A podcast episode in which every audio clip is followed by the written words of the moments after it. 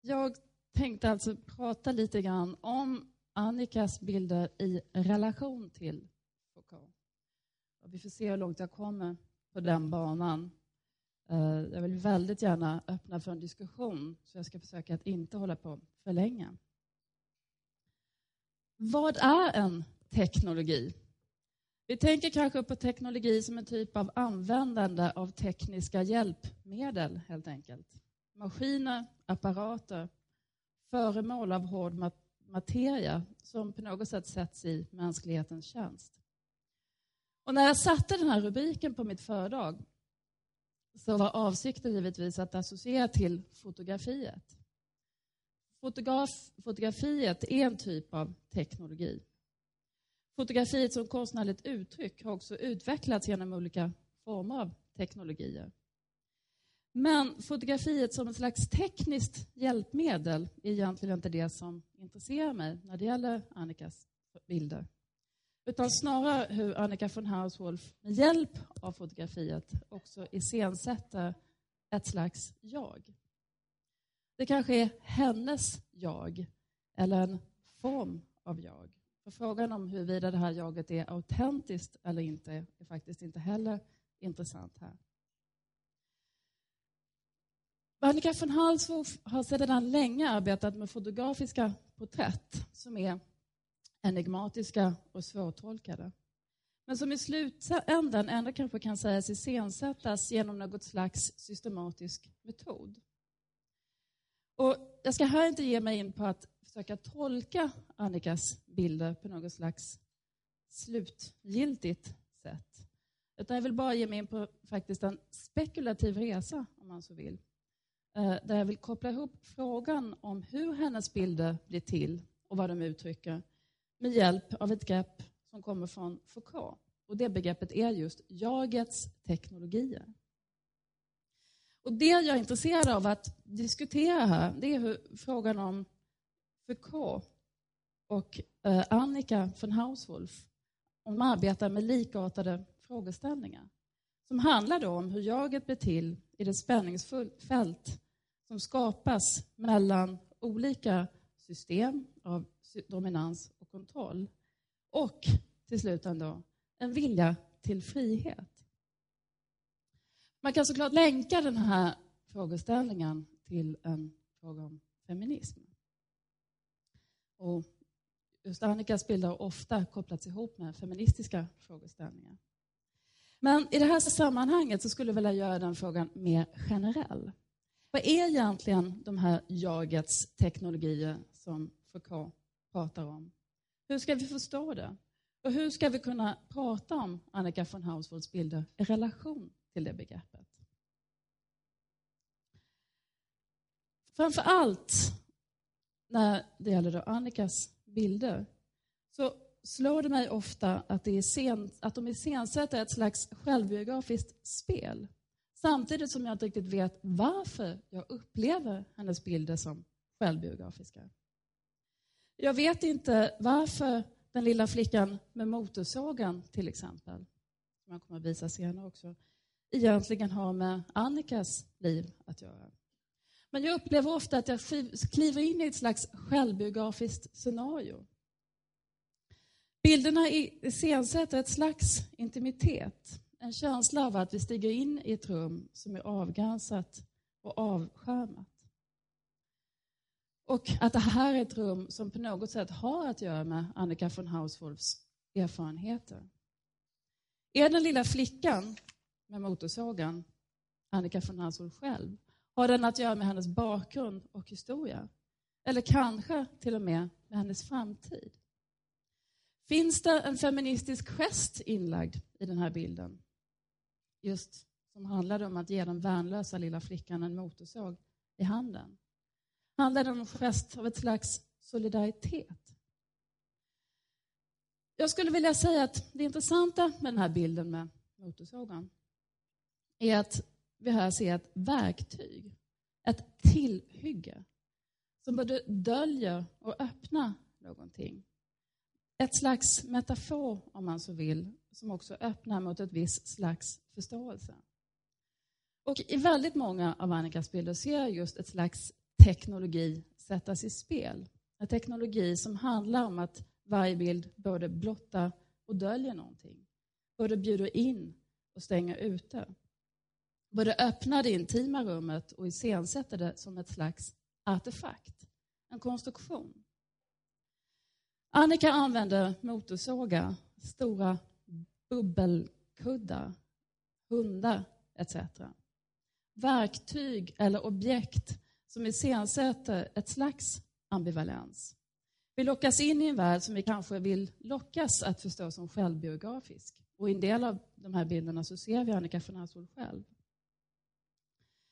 Men jag är inte säker på att det här egentligen handlar, återigen, om något slags autentiskt jag eller om ett självbiografiskt spel i, en, alltså i den gängse bemärkelsen av ordet. Och Det innebär då också att jag skulle vilja återgå till Foucault och hans idé om jagets teknologier. Ordet teknologi i sig självt förstås ju nästan alltid som att det skulle göra då med tekniska hjälpmedel eller verktyg. Men teknologin, så som Foucault förstår den, är också en fråga om hur någonting organiseras. Teknologi är techne, alltså craft på engelska, hantverk skulle man kunna säga, och logos, det vill säga ord eller diskurs. Så för Foucault är teknologin likställd med frågan om organisation. Det intressanta är hur jagets teknologier handlar om hur någonting som då är jaget faktiskt organiseras och skapas. Foucault är, intresserad av, är inte intresserad av teknologins väsen på något sätt. Istället menar han att jaget, så som vi känner det, egentligen kan se ut på olika sätt. Han är intresserad av hur jaget historiskt sett och även i våra dagar formas i relation till samhälleliga normer och lagar. Vi känner ju Michel Foucault sen innan som, tänk, som en tänkare som framförallt är intresserad av att se hur människan är en produkt av vad man brukar kalla då för diskurser. Alltså av hur förbud, normer och lagar skapar henne. Förbud, normer och lagar skapar ju vår syn på vad som är vansinnigt eller rationellt, normalt eller onormalt. Och bidrar också till att skapa vår syn på vad som är sant och falskt. Men den sene Foucault är faktiskt inte framförallt intresserad av att se hur diskursernas system, som man då brukade kalla det för, skapar uteslutande kontroll eller de tjänar till maktutövning. Istället är han intresserad av någonting annat, frihet. Det sätt på vilket jaget också skapas som någonting bortom de här diskurserna som utövar kontroll och makt. Varje starkt förbud, menar Foucault, eh, handlar också, skapar också en drift att bekänna. Och driften att bekänna eh, handlar också om att skapa en vilja att ägna sig åt just det som man bekänner. Det som man bekänner tjänar till att skapa en slags sanning om jaget. Jag kan inte göra men jag vill. Om jag bekänner detta, att jag vill göra just det som jag inte får, så blottar jag också en inre sanning om mig själv. Det är urmodellen, menar Foucault, för hur jagets sanning skapas. Hur sanningen om någon slags inre väsen hos jaget har, skapat, har skapats från kristendomen och framåt. Men det finns också, menar Foucault, en annan väg till sanningen. En annan så att säga, metod genom vilken sanningen också har länkats till jaget. Och den här metoden har han beskrivit i just texten som handlar om jagets teknologier.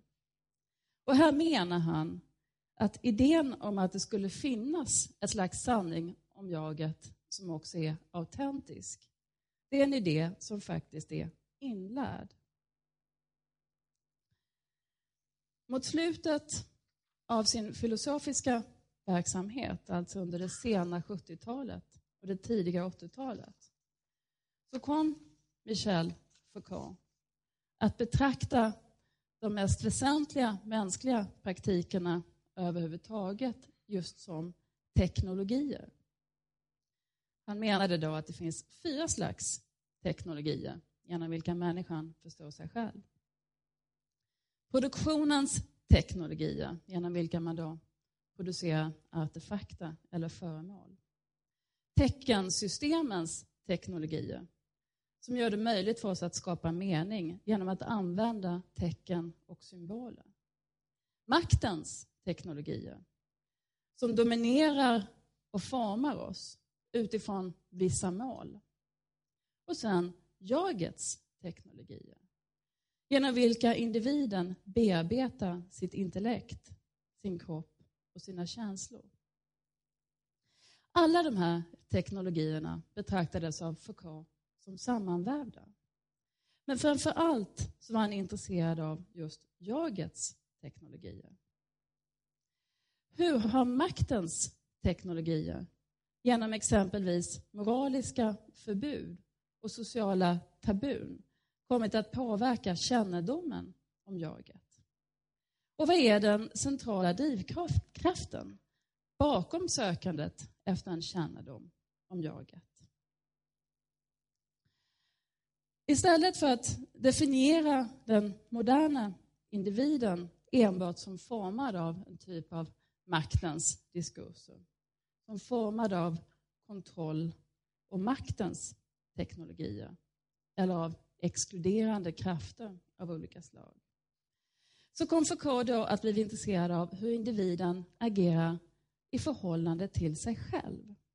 Hur han faktiskt formar sig själv Foucault söker då formulera en drivkraft bortom de system som söker forma individen.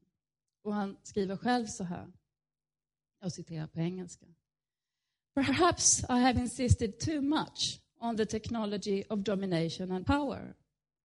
I am more and more interested in the interaction between oneself and others and in the technologies of individual domination in the mode of action that an individual exercises upon himself by means of the technologies of the self.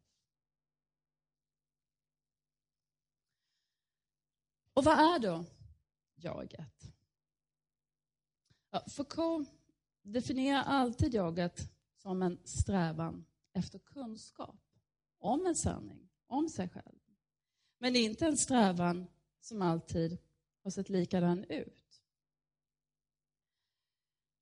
Foucault gör själv en skillnad mellan en antik syn på kunskap som Aristoteles formulerar och en modern syn på kunskap som Nietzsche har formulerat. För Aristoteles så blir jaget en enhet. För upptäckandet av sanning också är någonting njutningsfullt. Kunskap är någonting att sträva efter eftersom det ytterligare förfinar och berikar jaget. Hos Nietzsche däremot blir jaget någonting som sätts i spel på ett fält där viljan till makt bestämmer allt. Här kan man också se hur frågan om kunskap definieras i förhållande till olika spel som handlar inte bara om att definiera sanning utan också om att dölja sanning, att skapa ny sanning. Här är alltså frågan om sanning underställd viljan till makt. Och för Foucault så är jagets teknologier någonting som utvecklas under en mycket lång period. Mellan Aristoteles och Nietzsche går det lång tid och jaget förvandlas och omvandlas från att vara den här ganska idén om ett slags harmoni mellan kunskapssökande och sanning till det som Nietzsche kallar då viljan till makt.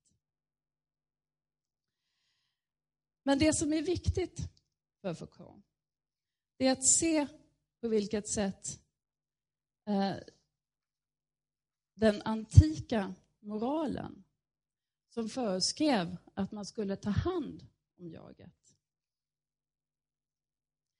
Med tiden kom att perverteras av kristna praktiker som menade att just den här idén om att jaget var någonting som man skulle värna om, ta hand om, sedan blev någonting fult.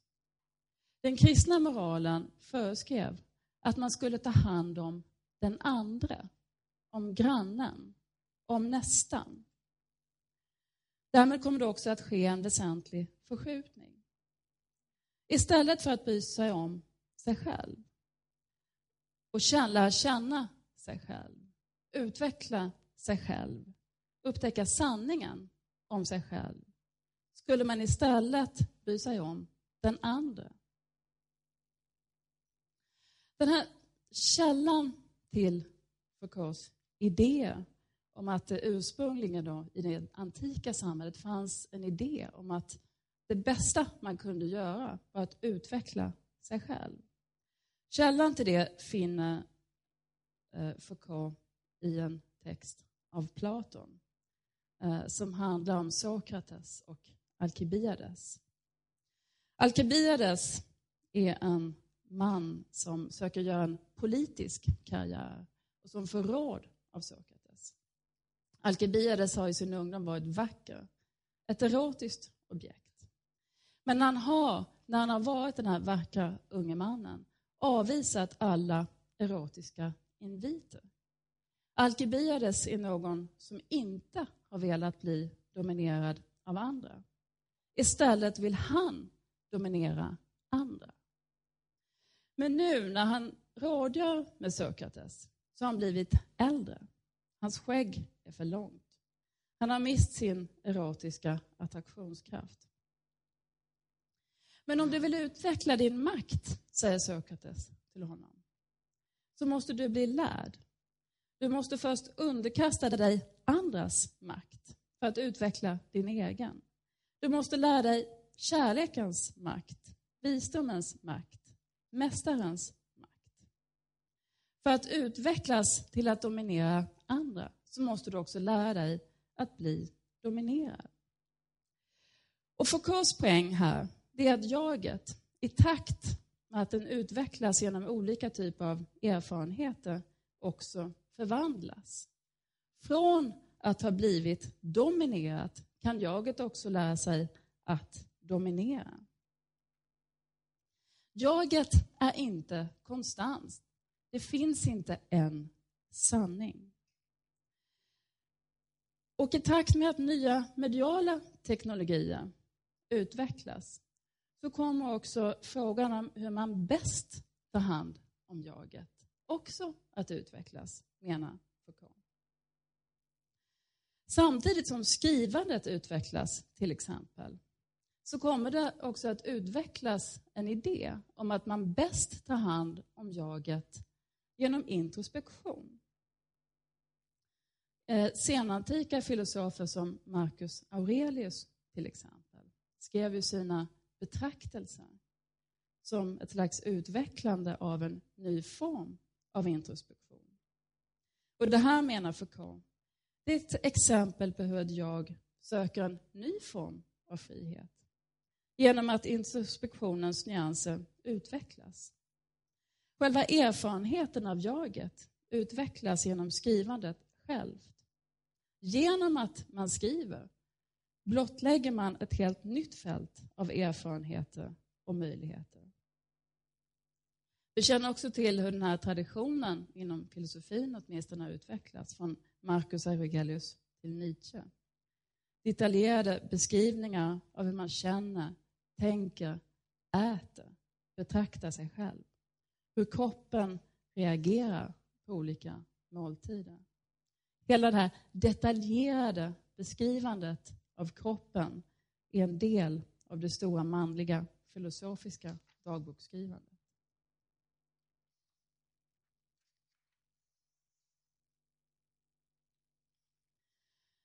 Och medan då skrivandet, som Foucault kommer att utveckla en helt ny form av diskurs. En, introduktion, en introspektionens diskurs.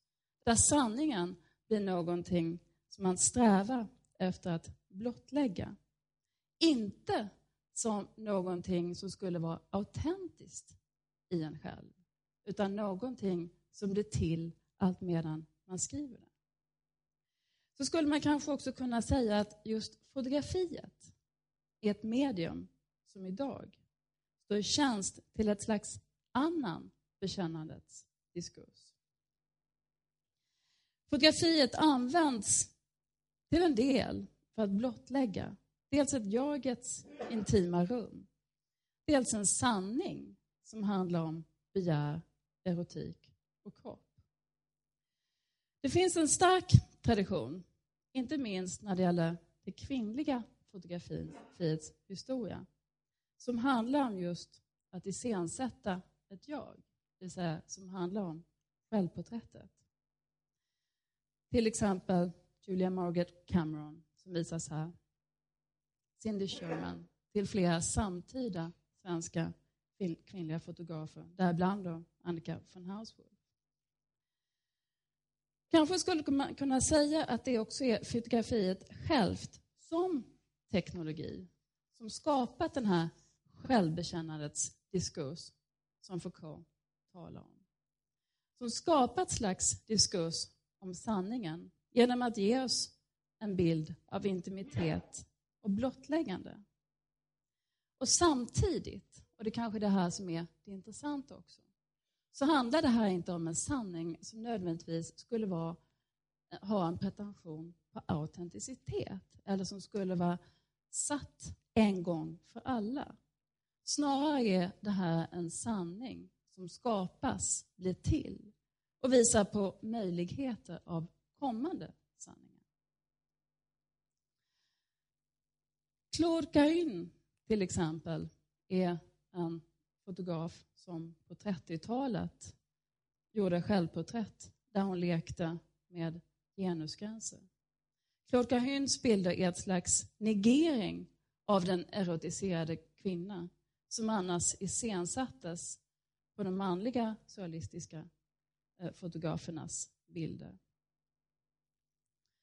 Claude Cahun skapar ett självporträtt där hon iscensätter ett jag som var oerhört svårfångat för den samtida publiken. Man visste inte vilket kön hon hade, vad för slags figur hon var, vilken art hon tillhörde. Jag rakar mitt hår, skriver Claude Cahun. Drar ut mina tänder, bröst. Allting som stör och irriterar min blick. Mage, äggstockar, den medvetna och inkapslade hjärnan. Sen när jag bara har ett kort i handen och ett hjärtslag som märks, då har jag vunnit. Det här skapandet av en helt averotiserad kvinna eller man, ett tredje kön kanske, är, står också för ett slags självporträtt som i sin tur influerade bland annat Cindy Sherman. Och det intressanta med Claude Cahuns bilder det var att hon skapade ett slags sanning om det jag får presentera just genom att iscensätta det på ett sätt som var oerhört svårbegripligt för de samtida betraktarna. Och man skulle kanske säga att det kvinnliga fotografiet eller självporträttet på ett liknande sätt kanske heller inte handlar om att iscensätta en sann diskurs om den identitet som blottläggs. Foucault parallellställer två olika idéer om jaget mot varandra. Den ena är jagets teknologi, där jaget skapas och iscensätts. Det andra är jagets hermeneutik. Och när det gäller den här idén om jagets hermeneutik så handlar det om att försöka skapa en sanning om jaget som är just autentisk. Det handlar om att blottlägga en sanning som finns. Till skillnad från då det gäller jagets teknologi. Där det inte handlar om att bekänna, att återskapa en barndom så som det var. Eller att låta betraktaren titta in i en värld vars sanning då blottläggs för oss. Det handlar inte om att iscensätta en sanning eller att blottlägga en sanning som redan finns. Och frågan då, när det gäller den här typen av självbiografiska porträtt som så många samtida och moderna kvinnliga fotografer står för, så tycker jag att det intressanta är att se också hur bilden av jaget formas med hjälp av de teknologier som finns till hands. Det fotografiska självporträttets teknologi. Med allt vad det innebär av att använda ljus, skugga. Att använda redskap som döljer och framkallar. Att använda den ambivalens som uppstår då man betraktar en naken liggande kvinnokropp som man inte riktigt vet är levande eller död. Och van Hauswolfs bilder är som sagt var kanske inte alltid uppenbart självbiografiska. Men den intima värld hon tycks bjuda in oss till ger ändå ett slags sken, många gånger, av att vara det. Och det väsentliga är kanske just att vi inte ska försöka se någon slags sanning återskapas i de här bilderna. I form av ett slags autentiskt återskapande av ett subjekt och dess minnen. Men inte heller är det egentligen fråga om ett jag som försöker visa på sig själv som en konstruktion genom ett slags serie av performativa, gränsöverskridande gester i förhållande till de normer och lagar som styr våra förväntningar kring just det kvinnliga självbiografiska fotografiet.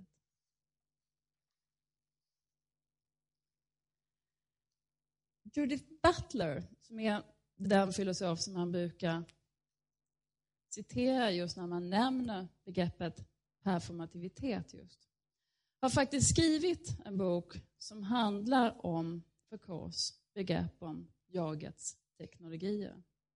The care of the self, som det också är ett begrepp som Foucault talar om. I begreppet performativitet så brukar vi läsa in ett slags oändliga möjligheter. Möjligheten av en frihet som egentligen bara begränsas av samhällets normer och kravet på reproduktion av tydliga genusroller. Men det Foucault vill beskriva med sitt intresse för just jagets teknologier och det som Judith Butler behandlar i sin bok i The Care of the Self är frågan om hur jaget egentligen uppfattar sig själv. Inte som social roll i ett samhälle, utan frågan om hur det uppfattar sig själv inför sig själv och inför andra. Och Foucault menar, som ni säkert känner till, att jaget visserligen aldrig kan formas utanför samhällets normer. Men det kan också formas i relation till dessa normer på ett sätt som ändå går bortom den. För Foucault är frågan, vad kan jag bli? Inte bara, vad är jag?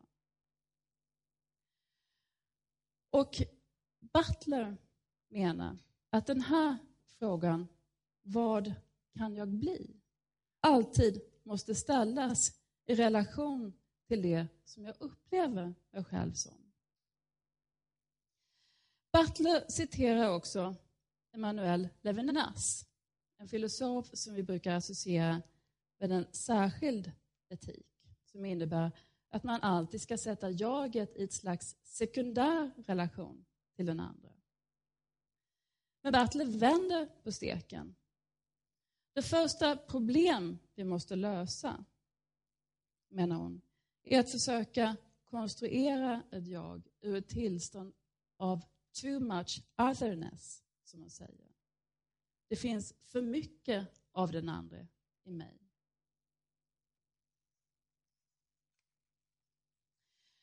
Och det är just denna, om man så vill, jag-centrerade eller positivt jag-centrerade etik som uppfyllde den sene Foucault. Foucault skapar begreppet jagets teknologier för att försöka hitta en möjlighet för jaget att bli till. Just bortom denna too much otherness, denna allt, allt för stora myckenhet av annanhet som också hotar att invadera oss.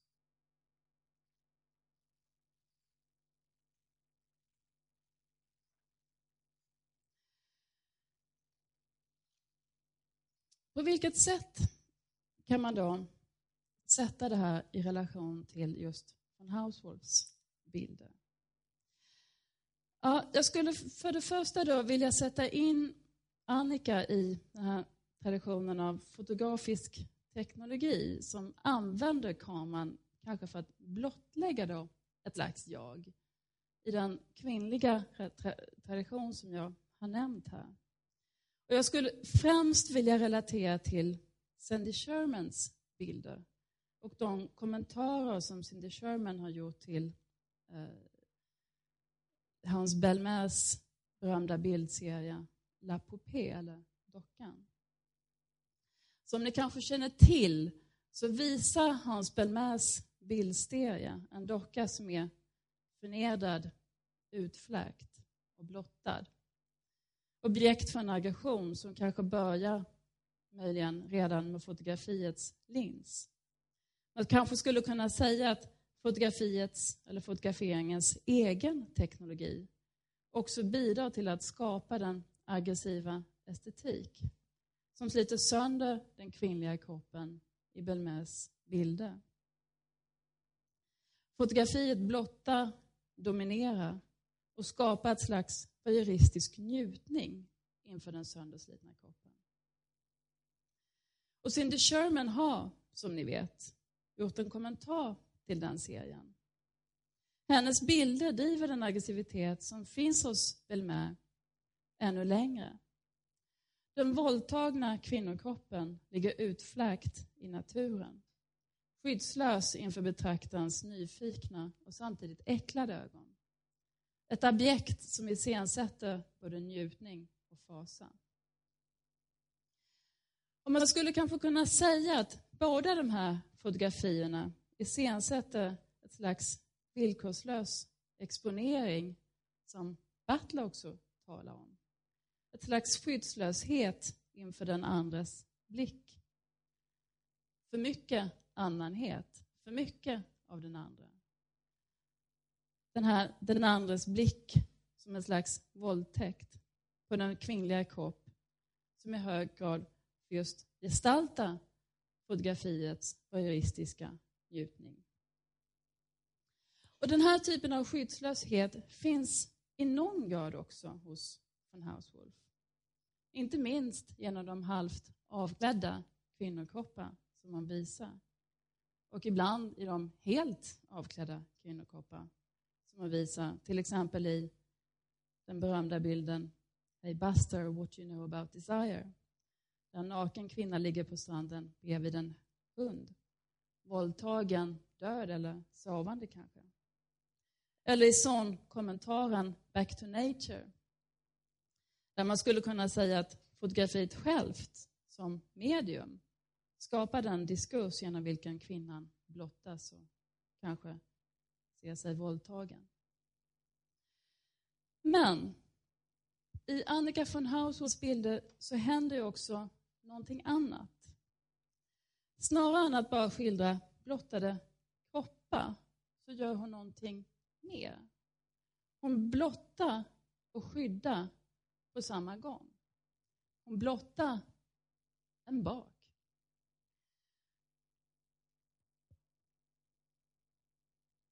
Hon skyddar därmed också någonting annat. En kudde är i vägen, en slags bubbla, en ljusring, en motorsåg. En liten flicka bär en stor tung motorsåg. Eller en naken kvinna bär den. En naken kvinna står med byxorna nere. Men vår blick på henne bländas av en kraftig ljusring. Vi kan inte riktigt se henne. En kvinna döljer sig bakom en slags bubbelkudde. Vi kan inte se henne heller. Det är nästan som att kastas tillbaka till den andra sidan av den voyeuristiska aggressivitet som innan har slitit sönder kvinnan hos Belmer eller Sherman. Lite grann känns det som om det är betraktaren som attackeras. Som om vår egen voyeuristiska blick utmanas med bländanden, med kuddar, stora bubblor. Eller med stora hotfulla verktyg som motorsågar. Samtidigt som vi bjuds in till den där mjuka, intima sfären som det kvinnliga självbiografiet också har iscensatt, så blir vi utmanade och attackerade på samma gång.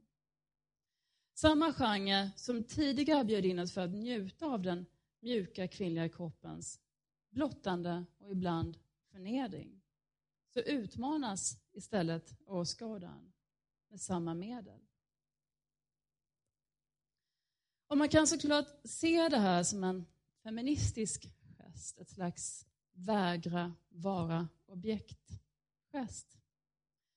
Men det väsentliga för mig i det här sammanhanget är kanske snarare att se det i ljuset av just det som Foucault talar om. Den här driften att hävda ett jag, att forma ett själv bortom den maktens teknologier av dominans som också söker forma oss. Och att till och med hävda ett jag just med hjälp av de maktens och dominansens teknologier. För K handlar denna drift, som till slut också skapar ett jag, ytterst sett om ett spel om friheter. Det jag tar av din frihet, det vinner jag till slut för min egen rä räkning. Min utmaning av ditt rum, eller din blick, blir till slut till gagn för mitt eget spelrum och för mitt seende. Det Foucault sätter fingret på, och det som jag ser resonerar inte bara hos Annika von Hauswolf, utan hos flera av de här kvinnliga fotograferna som sätter sig själva i centrum för sina bilder. Det är just tanken på att jaget hela tiden utvecklas i den teknologi genom vilken den också blir till. Och Marcus Aurelius använder skrivandet för att utveckla ett tänkande och kännande jag. Enligt de ideal av introspektion som utvecklades samtidigt med hans skrivande. Så har också de samtida kvinnliga fotograferna utvecklat en teknologi för att gestalta ett jag som är i ständig process. Här handlar det kanske inte om att avslöja en sanning. Det kanske inte ens handlar ytterst bara om att utmana patriarkatet. Utan kanske snarare om att utveckla en teknologi genom, vilket jaget, genom vilken jaget också tar form. I Belmers bilder, eller det jag som blottas värnlöst, eller den kropp som blottas värnlöst i Belmers och Cindy Shermans bilder, har från Housewolves bilder förvandlats till ett jag som vägrar att blottas och som istället utmanar vår egen blick. Det handlar kanske inte bara om att ta sig frihet, utan också om att inkräkta på vår frihet. Att vända på blicken, att utmana oss för att faktiskt visa vem som är den starkare. Och vi blir medvetna om den kamp om makt som vi faktiskt är inbegripna i, då vi betraktar von Hauswolds verk. Ibland en aggressiv kamp, ibland en lekfull. Men en kamp om spelyta inte desto mindre. Vem är det egentligen som dominerar vem? Och man kan som sagt då sätta in den här strategin, givetvis, i ett feministiskt sammanhang. Men det som jag är mest intresserad av här är att se de olika möjligheter som jag kan se både i Foucaults begrepp om jagets teknologier och i von Hauswolfs fotografier. Istället för att jaget ska betraktas som ett slags subjekt vars sanning teknologin ska tjäna till att blotta, så blir teknologin ett medel för att skapa jaget, för att bygga upp det, definiera dess möjligheter och gränser, kanske på en och samma gång, i samma bild. Det här är en syn på jaget och identiteten som skiljer sig till exempelvis från psykoanalysen. Där det till slut ändå handlar om att avtäcka en sanning som det omedvetna till exempel kan blotta. Och det är också en syn på jaget som skiljer sig från till exempel Butlers syn på performativitet. Eftersom det här inte är en fråga om en, ett spel på en färdig spelplan med någon slags färdiga roller och identiteter som förskjuts. Det är snarare fråga om ett slags egocentriskt omhändertagande av jaget i syfte att öka dess frihet och kanske också dess kraft. Och att kanske till slut skaka av sig det här stora övermåttet av annanhet som Butler också talar om. Tack så mycket.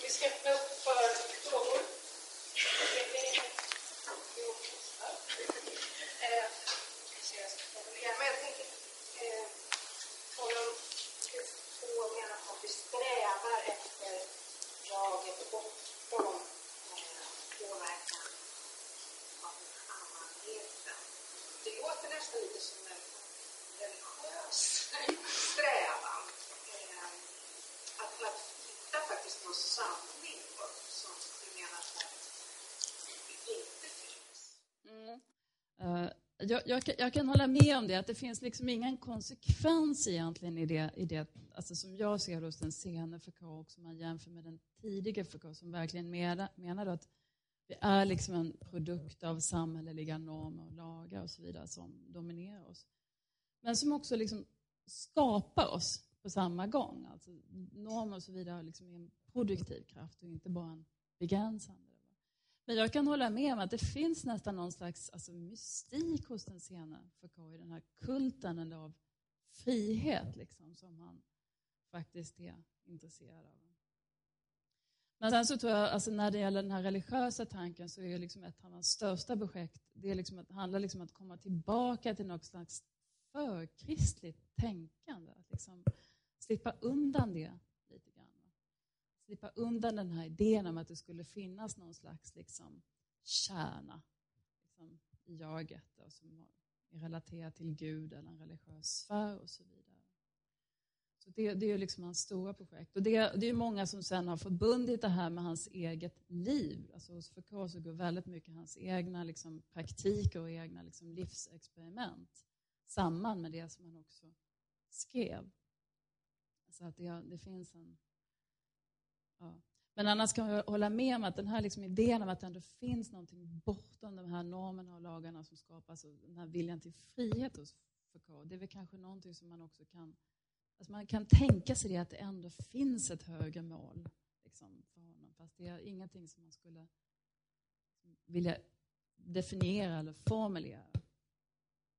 Tack ska du ha.